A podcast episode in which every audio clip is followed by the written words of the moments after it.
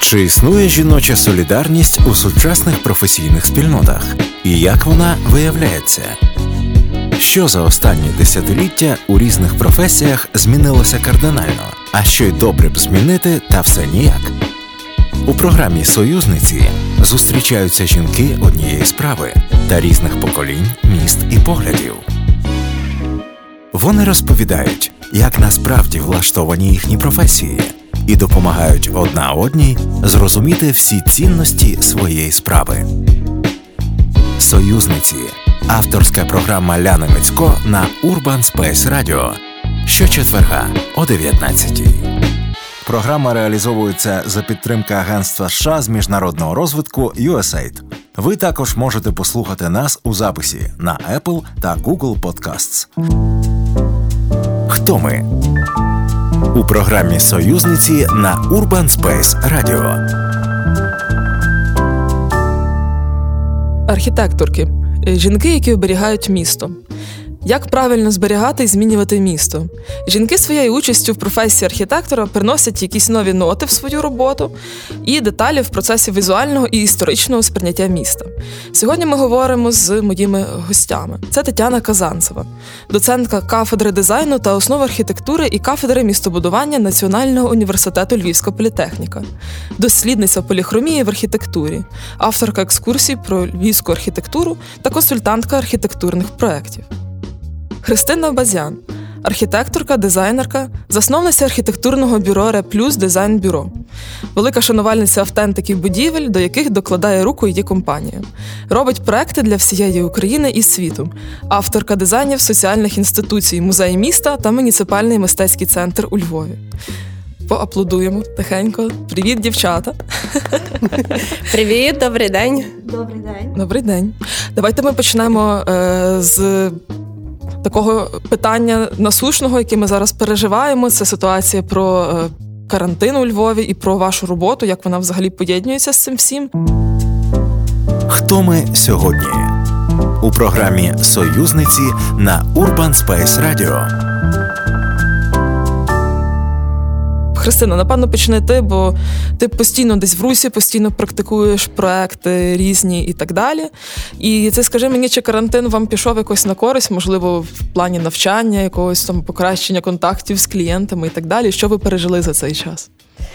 Ем, так, карантин нам дійсно пішов на користь. Ми ем, мали невеличку паузу в роботі, десь, напевно, це тривало тиждень, коли ми припинили роботу по всіх основних проєктах, але цей тиждень дав нам можливість зосередитись над якоюсь загальною концепцією. Ми сіли, попрацювали над старими проєктами, які ми відкладали і а, не мали на них часу.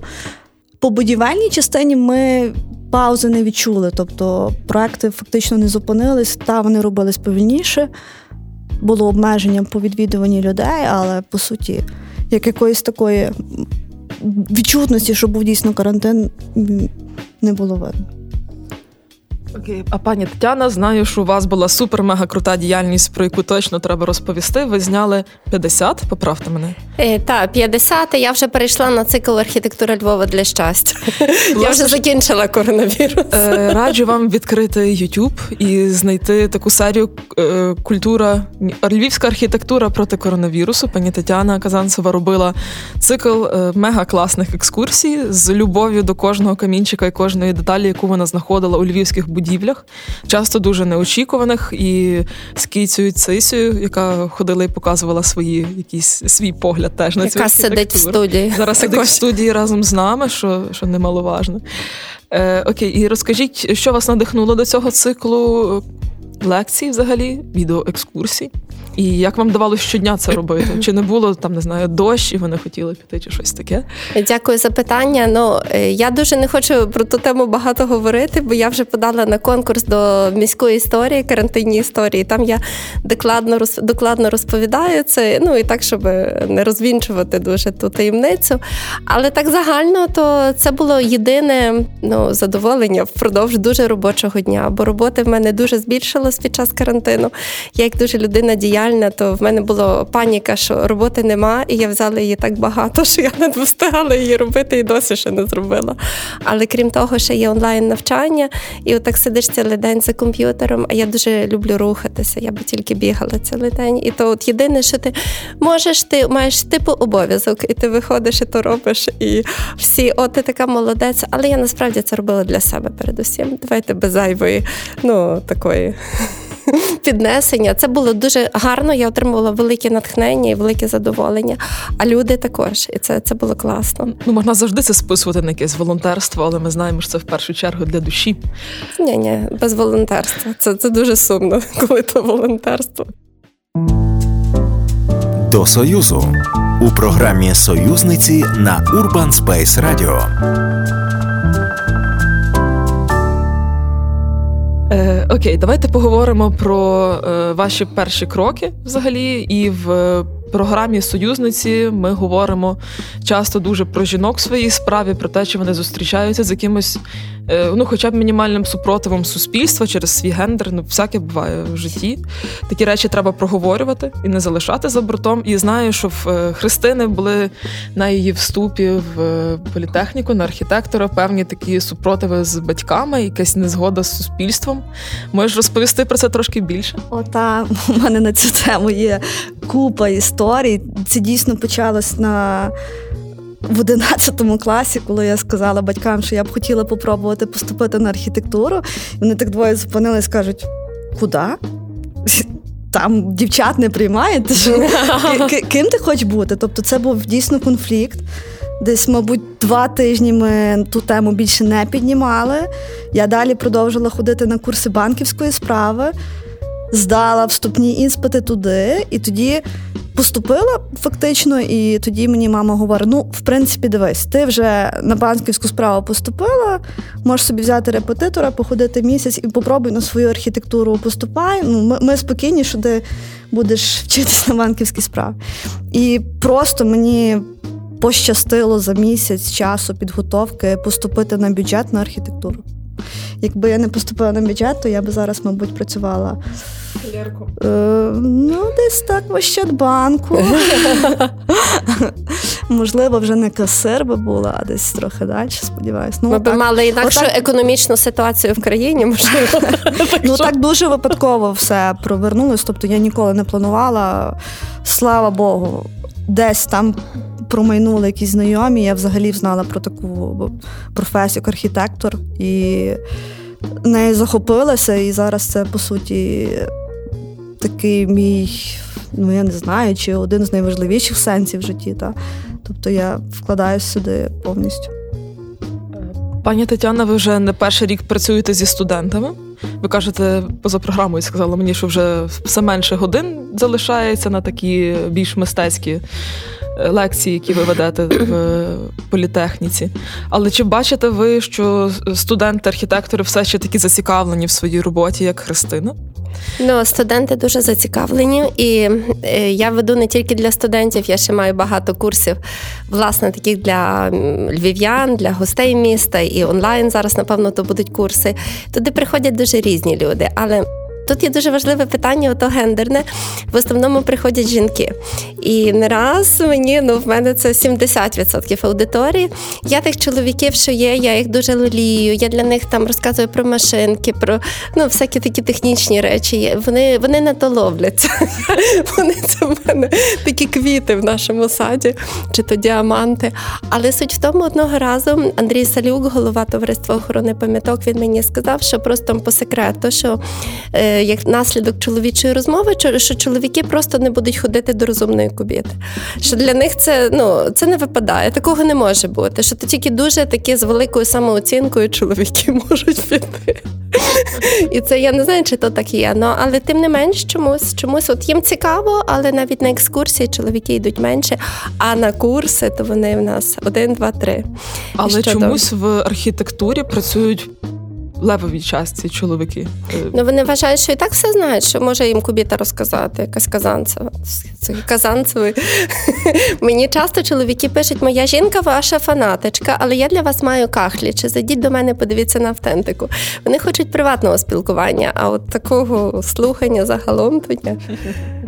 цікаво. Але чи взагалі ви можете сказати, що навіть разом з вашими заняттями, які є більш приватні, поза тим, школа архітектури в Україні є сильною чи ні? І яке навчання вона дає майбутнім архітекторам? Чи вони виходять після політехніки тої самої спеціалістами? І що треба їм додати, і за що ви змагаєтесь?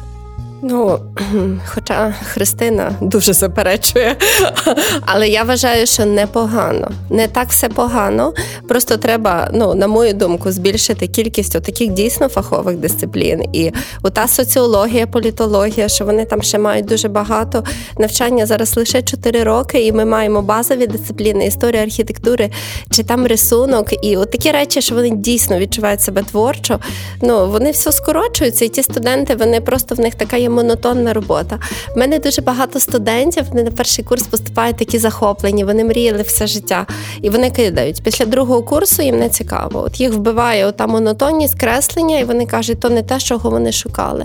Але щодо підготовки, ну, ми бачимо зараз по тих будівлях, що будується, наслідки дуже сумні в Україні. Ну, я не задоволена тим, що є. І, відповідно, десь є якась прогалина в тому, очевидно. Та, я повністю підтримую і додам стосовно сучасних будинків, які будуються. Найбільша проблема, мабуть, в тому, що люди навіть не розуміють, що вони проєктують і чому воно не є не таке, і яке би воно мало бути. Тобто, починаючи від покупця, який купує, то те, що є на ринку, те, що пропонує, закінчуючи тим, що ну, є попит, значить наша пропозиція є хороша. Тобто... Тут є трошки біда. Та я постійно бачу сучасні об'єкти, мене просто ковбасить, які там порушення, такі, ну, таких класичних моментів. Тобто, з одного боку, ну, я вже таке спеціальне скажу, ну, кількість колон, колони – це є конструкція. Це такі, як от у нас з одного боку там стільки-то ребер, з другого – симетрично. І от вони можуть зробити це абсолютно, як-то розташувати сердечком, як вони кажуть, не навпроти один другого. Тобто, або ті профілі можуть бути перевернуті. І це такі ази, що колись для, ну, будь-яка людина навіть без архітектурної освіти то розуміла, там, в дев'ятнадцятому столітті. А тепер це є все порушено, і то такий несмак, то така кічуха. Я взагалі не заходжу в сучасні інтер'єри, мені страшно. Ми ну, до Христини, до Христини тільки. Що в основі? У програмі «Союзниці» на Urban Space Radio. Далі питання якраз до Христини адресоване, бо пройшовши цю школу політехніки, ти якось зрозуміла в якийсь момент, що, напевно, що це творення сердечка нового і ці нові проекти, це щось, напевно, не то, і треба трошки відмотати назад і почати зішкрібати штукатурку для того, щоб знаходити цю автентику. Де відбувся в тебе цей перелом, коли ти почала звертати увагу таку велику на автентику? Ем, перелом відбувся, коли я відчула, що в сучасних інтер'єрах а, чи в архітектурі, коли а, є хороші об'єкти, та ти там думаєш, ух ти, класно, це там рівень міжнародний чи ще щось. Ти, але насправді ти заходиш і не відчуваєш, чи ти у Львові, чи ти в Києві. М, можливо, це Франківськ. Тобто автентика, оця унікальність Львова, яка в нас є, ця душа, яку вкладали, вона присутня зараз, по суті, в кожному старому будинку, і просто треба її знайти і пошукати. І вона набагато якісніша і, не знаю, чарівніша, ніж все сучасне, що є. Це просто треба доповнювати. Тобто шукати цю старинку і доповнювати її комфортом, зручностями, які потребують сучасні інтер'єри. Але однозначно не забувати. І так потрошки, мене з самого початку на цьому акцентували. Ми так потрошки-потрошки вдосконалювалися і зараз розуміємо, наскільки це взагалі важливо. Тобто автентика – це наше все, і потрібно її берегти, і залишилось все менше і менше. Слава Богу, людей, які її цінують, бачать і знаходять, є більше, принаймні в моєму колі спілкувань, навіть серед будівельників. Та, і от ті навіть маленькі кроки дають нам можливість зараз берегти і переформатувати. Так. Був період тих дев'яностих, коли просто люди, які мають гроші і роблять ремонт, це, це вже добре, це вже позитивно. І ну ясно, що все старе, це є, по суті, радянське. Ми, ми тоді не ділили, чи це є автентичне австрійське чи польське. Просто це все старе, воно погане, бо воно старе, і треба робити нову підлогу, нові стіни, гіпсокартон, сучасний матеріал. Викидати п'єци, викидати все. все. Метр квадратний. Ріелтори ж так продають квартиру, вони заводять приміщення з піцами, кажуть, ну от цих піців на технічному плані вони намальовані, ви їх заберете і будете мати плюс два метри квадратних приміщень. Тобто це, це є плюс. Ну, зараз же інакше. Зараз так. же от ріелтори, вони пишуть повністю довідку, вони це, я перевіряю ці довідки. Мені дуже подобається на Олексі тепер квартири, ну, як описані, там архітектор, автентика. Ми три роки тому шукали собі квартиру, і основна наша мета була знайти автентичну квартиру, та, яку, в якій можна відновити багато речей. І методом пошуку це було просто задача ріелтору. Знайдіть нам най, найстрашнішу квартиру без ремонтів, таку. Ну, ріелторів це дуже лякало. Вони кажуть, ні, ну ви розумієте, що туди страшно зайти, ну там капітальний ремонт треба робити. Ми такі, о, супер, ведіть нас туди, нам, на, нам це потрібно. І тоді в такій квартирі можна знайти і ручки, і автентичні вікна, і кахлі, і плитку десь в санвузлі, точно будуть розписи на стінах, можливо, ще й меблі якісь попадуть. Які можна Можу відповідати. Зняти відео про твоє помешкання? Щось ти. А пані Тетяна, ви вже пригадали, що ви контролюєте, як на О Ел Ікс виставляють довідки про квартири? І я так не далі. Контролюю, мені просто вони попередньо надсилають. От.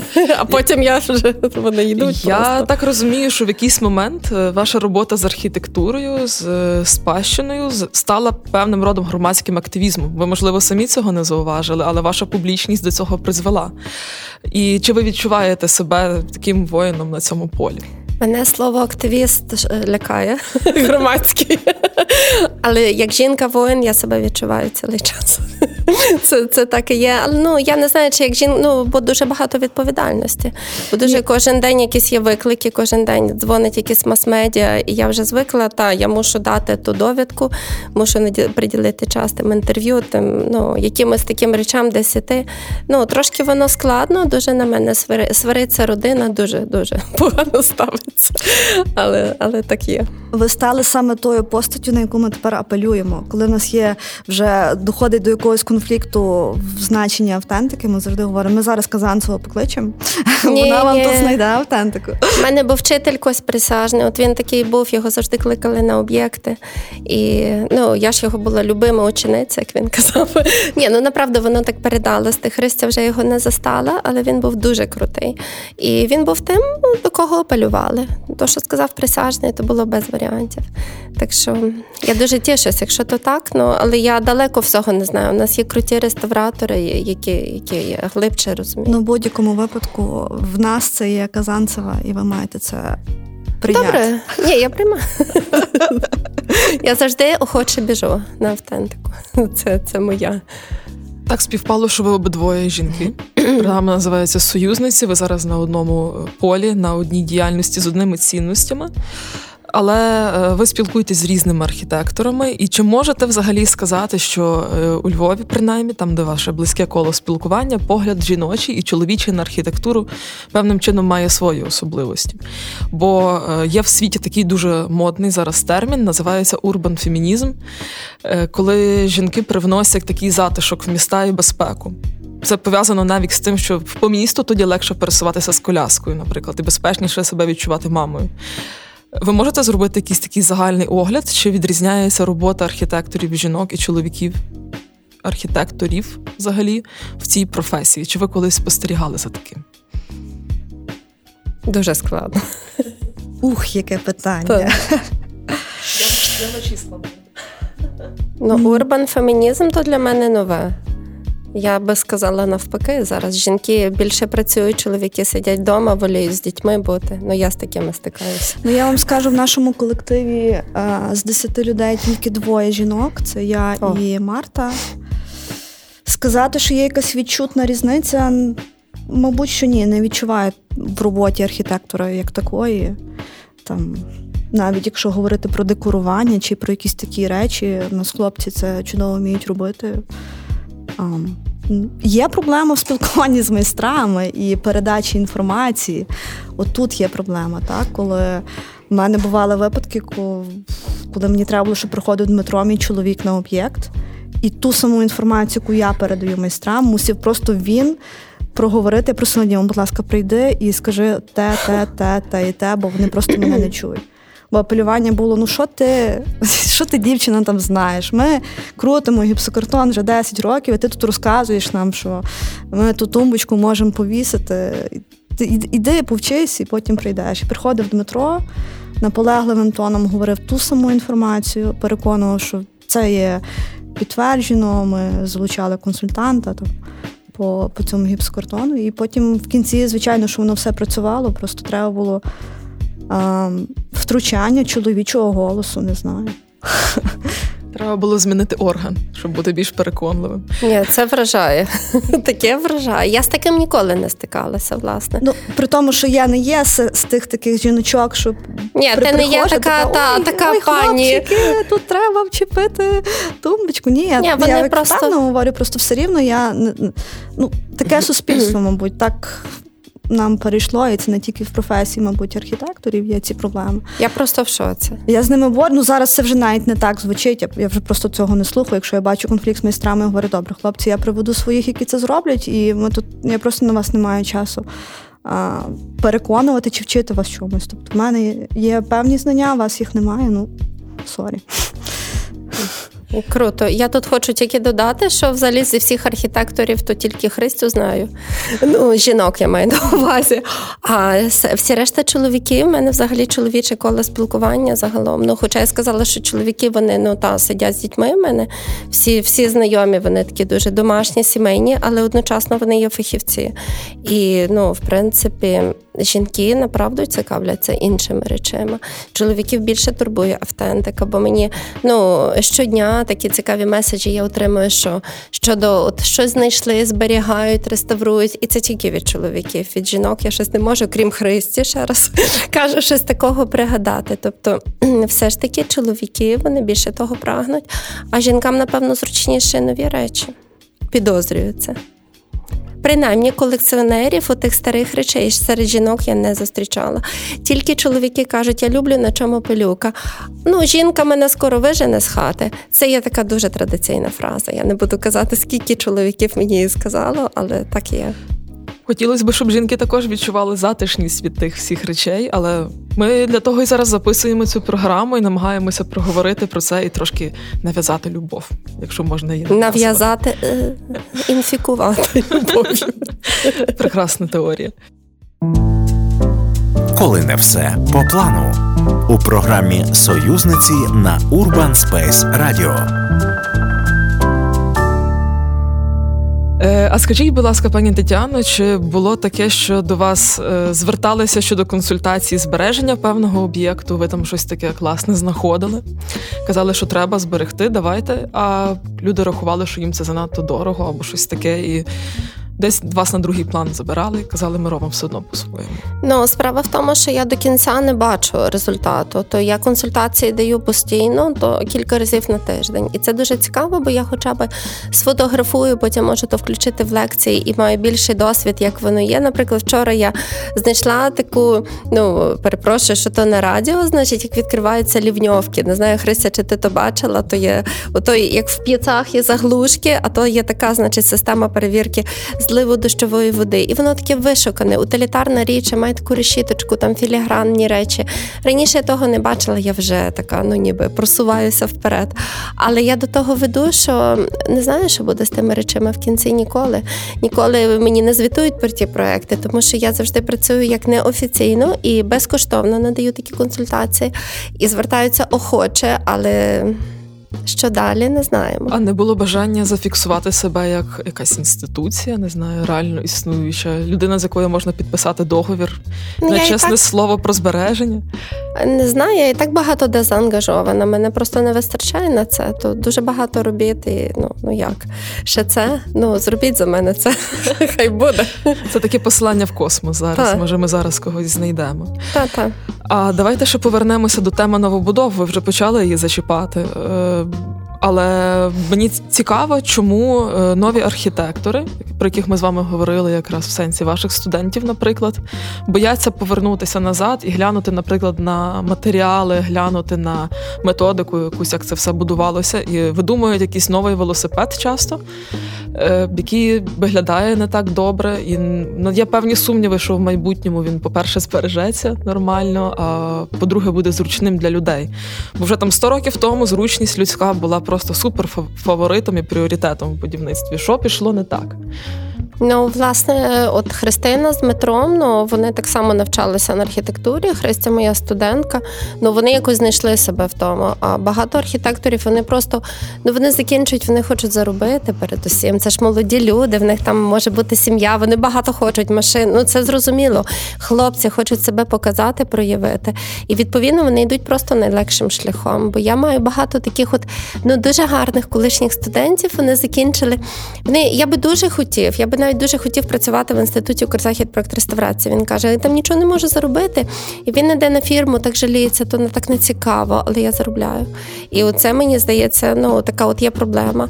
А попробуй дорости до якогось рівня, ну, може він з часом зрозуміє і вернеться, і вже буде мати якийсь капітал. Але швидше все, всього то ні. І Христя з Дмитром то такі винятки. Діаманти в короні. У нас є трошки така відірваність в роботі архітектора і, і будовою.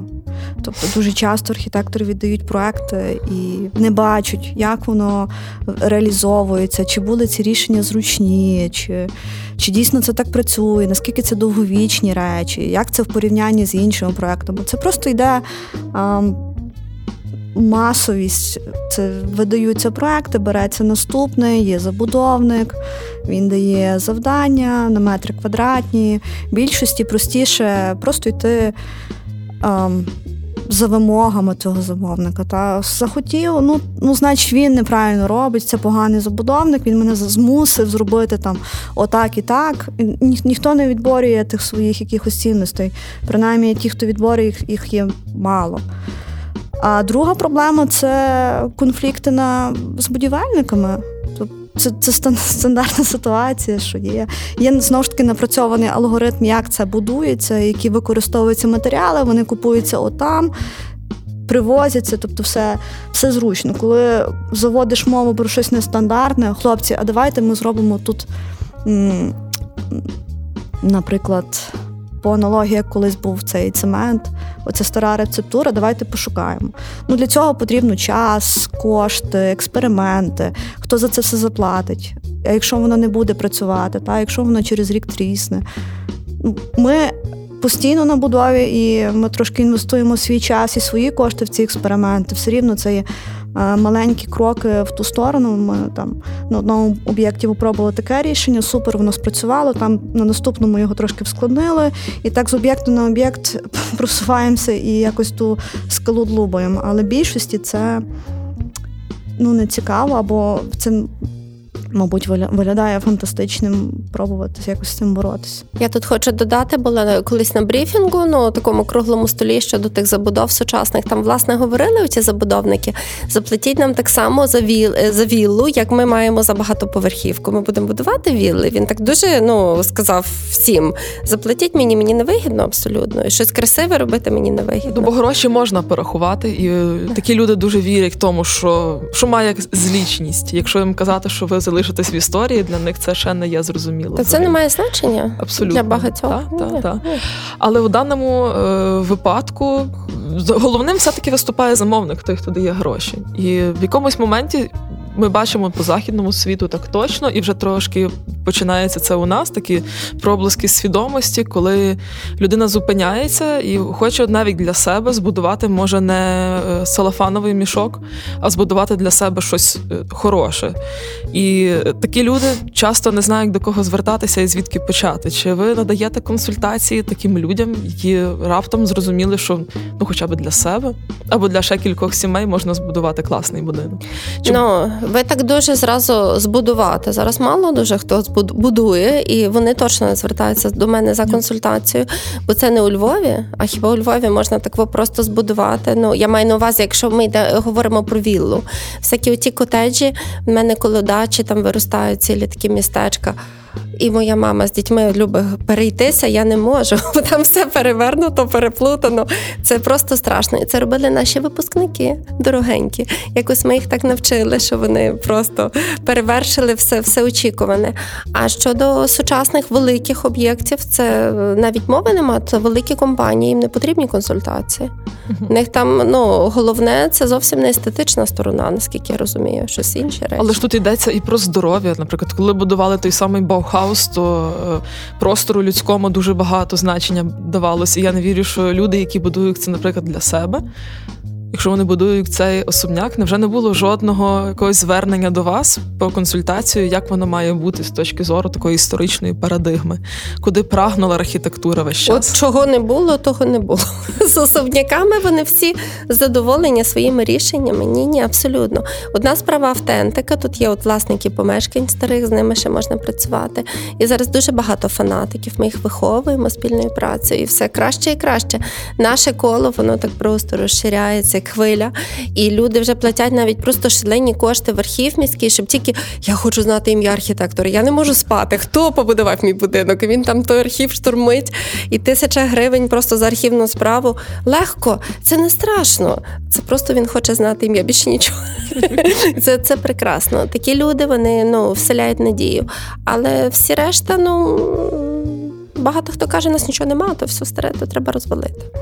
І, і таке. А нова забудова, ні, ні, вони всі йдуть іншим потоком, собі дуже скоро летять, ми навіть їх не бачимо.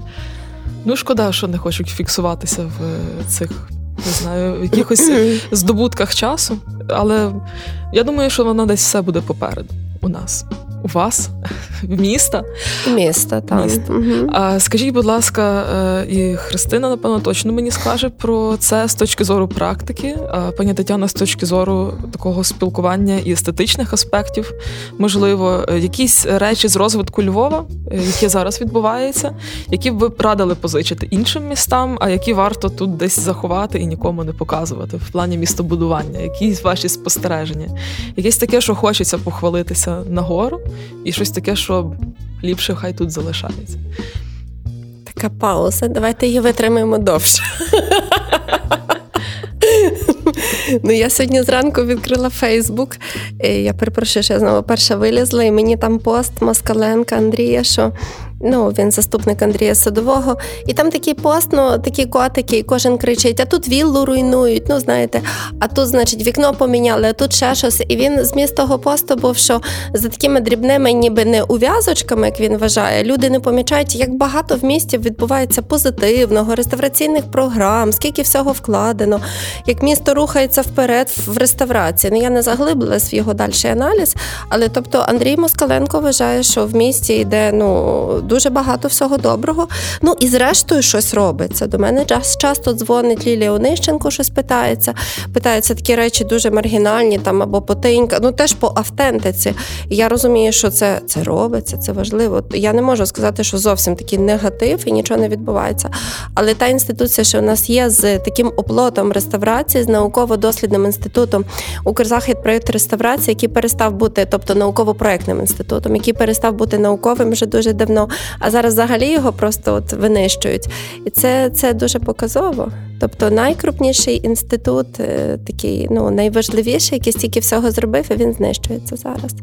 Тобто більше негативу. Але в будь-якому випадку я відчуваю, що все-таки є невеличка купка оцих активістів, фанатиків, чи називаємо їх радикалів, автентики. Радикалів, та а, праві, та радикалів дуже. Які не пошкодують ні свого часу, ні енергії, і коли мова йде про дійсно щось важливе, вони вийдуть і це будуть тримати, так? Чого немає, мабуть, в Києві, в Дніпрі чи, чи в Харкові. Я, а. принаймні, там цього так не відчуваю. В нас, в нас, попри ту всю руйнацію, все рівно боротьба є, вона триває, є активні групи на Фейсбуці, гарячу лінію постійно штурмлять, фотограф... фотографіями всіх заміни вікон, несанкціонованих пробиттів отворів чи знищенню якихось там речей, які, на думку когось, не є автентикою чи цінністю. Це просто, знову ж таки, є такий стереотип, що це є радянщина. Постійно я на об'єктах ще ні від кого не чула, щоб тут є автентичний паркет чи автентичні двері. Це завжди списують. Та який це автентичний, це, це радянський, бач, він старий. Та він старий. Це так, це так. Це позитивно чути. А, до речі, про радянську спадщину ще останнє питання в такому нашому великому блоці додам. Е, тільки недавно, я знаю, що ви, пані Тетяна, почали на неї звертати особливу увагу, бо радянська спадщина чомусь досі залишається в нас незахищеною. Напевно, через це історичне такі нашарування зверху, бо радянська спадщина дорівнює тоталітарна спадщина, але насправді з того часу залишилось дуже багато класних праць майстрів і художників, які часто йшли навіть не згоді з владою, але так вийшло, що їм вийшло опублікуватися десь в простір, створити мозаїку, наприклад, чи якесь металічне панно і так далі. А чи вважаєте ви, що десь рано чи пізно більшість спільноти почне вважати, що це також цінність нашого простору? Бо буквально цього тижня три великі мозаїки біля школи Світанок з маленькими космонавтами, наприклад, одна з моїх улюблених, були зруйновані. Просто під коїнь, і навіть червону смальту, дорогущу, яка там була використана в створенні, її навіть не, не зібрали. Мене це дуже аж налякало, і я написала Москаленкою. Заміснику мера сказала, ну ви тільки що тут рятували мозаїку величезну, про яку нашуміли в пресі, а що тут сталося? Не так. Які мають статися кроки для того, щоб такі речі полюбили? А що відповів Москаленко? Сказав, що я не можу за всім прослідкувати. А, ото він на той пост про котиків. Знову мозаїку зруйнували. Це було перше, що котики говорять. А, бачите, це я, котик. Так, так, та, білий, такий ангорський. І то, то все, та ні, насправді все круто, він вважає. То все, там, це дуже шкода. Ну, ви дуже правильно сказали, що радя... ми не можемо сказати радянське мистецтво, воно так дуже спрощено звучить. Це є митці, які працювали в радянський період, і вони зовсім не були радянські. Ну, спрямування, вони були дуже круті, вони були унікальні. Їхні твори, ну, це, це, це щось надзвичайне. І навіть в радянський час там було так багато позитиву. Ті всі художні ради, художні комісії, вони давали змогу створити дуже якісний, дуже красивий твір в результаті. Тому що зараз те, що ми дивимося, це, це дуже-дуже сумно. Ага. Я мозаїки дуже люблю. Але це дуже погано. Як то можна таке зробити? Та, та. Тут мозаїка прекрасна. Мозаїка – це дуже гарно, тому що це є виконання вручну, і це, власне, пов'язує нас з таким ремісничою працею. Це, це дуже-дуже важливо. Але все більше людей, власне, завдяки ну, от, тим самим розмовам і так далі, вони, вони розуміють, вони Вірують. проникаються та радянською спадщиною. І навіть от я даже, дуже ніжно зараз говорю хрущівочки, мені дуже подобається. Це все одно нормальна квартира баухаузівська. В чому сенс хрущівки? Що жінка не має готувати в хаті, вона собі чай, каву зробили, йде харчуватися в той общепіт і все, і не тратить часу. Там нормальні кімнати, і вони краще, ніж комуналки, між хрущівками є великий простір, тобто мається на увазі, вони то не є як то гетто, що ми бачимо сусідів, там вони завжди озеленені. Ну мені вже подобаються хрущівки, до чого я дійшла, порівняно з сучасним будівництвом. Так, так, більше того, хрущівки раніше нам сприймалися як вже таке дно, планування і прожиття, але зараз хрущівка – це куди краще, ніж новобудова. Куди краще, звичайно, вона гуманна. Передбачуване планування, передбачувані містобудівні рішення. Тобто... От містобудівні рішення – це дуже важливо, тому що у той великий простір діти бавляться, ті палісадники, то так цей. Я якийсь час жила багато в хрущівці, то я знаю, про що йдеться. Тобто це, це направду класно, і от наступне, ми зараз ще знімаємо великі фільми з Юлією Корицькою Голуб, і один із наступних фільмів то буде про радянські, радянську спадщину. Зокрема, були такі класні архітектори, як син Олекси Новаківського. Він зробив взагалі в межах такого обмеженого радянського бюджету. Дуже гарний будинок, раджу всім подивитися навпроти входу на вулиці Самчука до парку культури. Він такий самий, як Баухаус, як модернізм. Христя знає, про що я говорю. Там просто ті речі, вони є дешевші, але він є крутий, більше йому не дозволили так робити. Або Анатолій Консулов. Тобто це імена, до яких їх треба привертати увагу. І взагалі та реставраційна школа. Я вчора в межах дослідження Івана Багенського опублікувала ряд фотографій з Романом Ливкою, Андрієм Рудницьким. І це пробуджує хвилю таких спогадів, така ностальгія за тим періодом радянським. І ще я перепрошую за ту зливу, бо, бо реставрація, вона досягла найбільшого розкладу тисяча дев'ятсот сімдесяті-вісімдесяті роки. І потім вона так пішла на спад, бо я досліджувала архіви Укрзахід проект реставрації, праця, і там, там просто докторські дисертації на кожен будинок. То люди, як казала Ганна Новаківська, реставраторка, ми не хотіли йти на роботу, ми тільки в дев'ятій, ой, додому, ми не хотіли йти додому, ми тільки в дев'ятій вечора згадували, що в нас є діти, і ми вже мусили йти додому. Тобто вони працювали не за гроші. І от то, що Строгацькі написали, понеділок починається в суботу, то якраз от про той час, і, ну, власне, це, це дуже гарний період людей-ентузіастів. Я намагаюсь, ну, це передати. Повернути. Немає часу на роздуми. У програмі «Союзниці» на Urban Space Radio. Давайте вже на сам кінець зробимо з вами такий коротесенький бліц. Називається рубрика «В нас немає часу на роздуми». Відповідно, говоріть перше, що вам спаде на думку. Ваш улюблений стиль в архітектурі? Модернізм. Я історик архітектури, всі. Всі до, до, до, до, до тепер. Поки не почали з ваші випускники, так? Так. Е, окей, краще працювати самі чи з командою? З командою. З командою, так. Однозначно. Одно, та... е, якби у вас була така чарівна сила змінити якусь одну рису в ставленні е, мешканців міста до спадщини архітектури, яка би це була риса, яка би почала, можливо, цю велику плеяду змін, на вашу думку? О, я би хотіла, щоб припинився колгосп. Колгосп – це коли а, думку висловлюють абсолютно всі. І дуже часто це так, ну, львів'яни люблять це переводити на таку публічність, на загальні такі збори, де думка професіонала чи спеціаліста в тому питанні абсолютно зрівнюється з думкою пересічної жіночки, яка не хоче, щоб так робили, чи... їй так не подобається, чи їй сказали, що це небезпечно, чи от... Я дуже підтримую, Христя. Власне, слухати фахівців, звертатися до фахівців, бо то, що робиться, я знаю краще. То, то я знаю краще, то диктує більшості, так, так. Тож можемо побажати слухачам нашого подкасту більше компетентності в житті. Якщо ви чомусь сумніваєтесь, краще йдіть до фахівця. Якщо вам страшно, теж йдіть до фахівця. Це, це вам допоможе. Тож ми з пані Тетяною Казанцевою і з Христиною Бадзян, львівськими експертками з архітектури та автентики, архітекторками, викладачками, бо Христина теж, до речі, викладає, вляпалась цього року, як я знаю, в цю практику. Е, намагалися проговорити, що так або не так з автентикою та містобудуванням у Львові, створенням нових будинків та збереженням старих. Е, це була програма «Союзниці». З вами була Ляна Мицько і зустрінемося наступного разу. Дякуємо, до побачення. Програма реалізовується за підтримки Агентства США з міжнародного розвитку «ю ес ей ай ді». Ви також можете послухати нас у записі на Apple та Google Podcasts. Чи існує сестринство та взаємодопомога серед працівниць кіно, книгарень, лабораторій чи дипломатичних місій? У програмі «Союзниці» Ляна Мицько та її героїні розбираються, що правда і неправда в наших уявленнях про жінок різного фаху. А ще з'ясовують, чому жіноча солідарність важлива? Що змінилося в різних професіях за останні роки?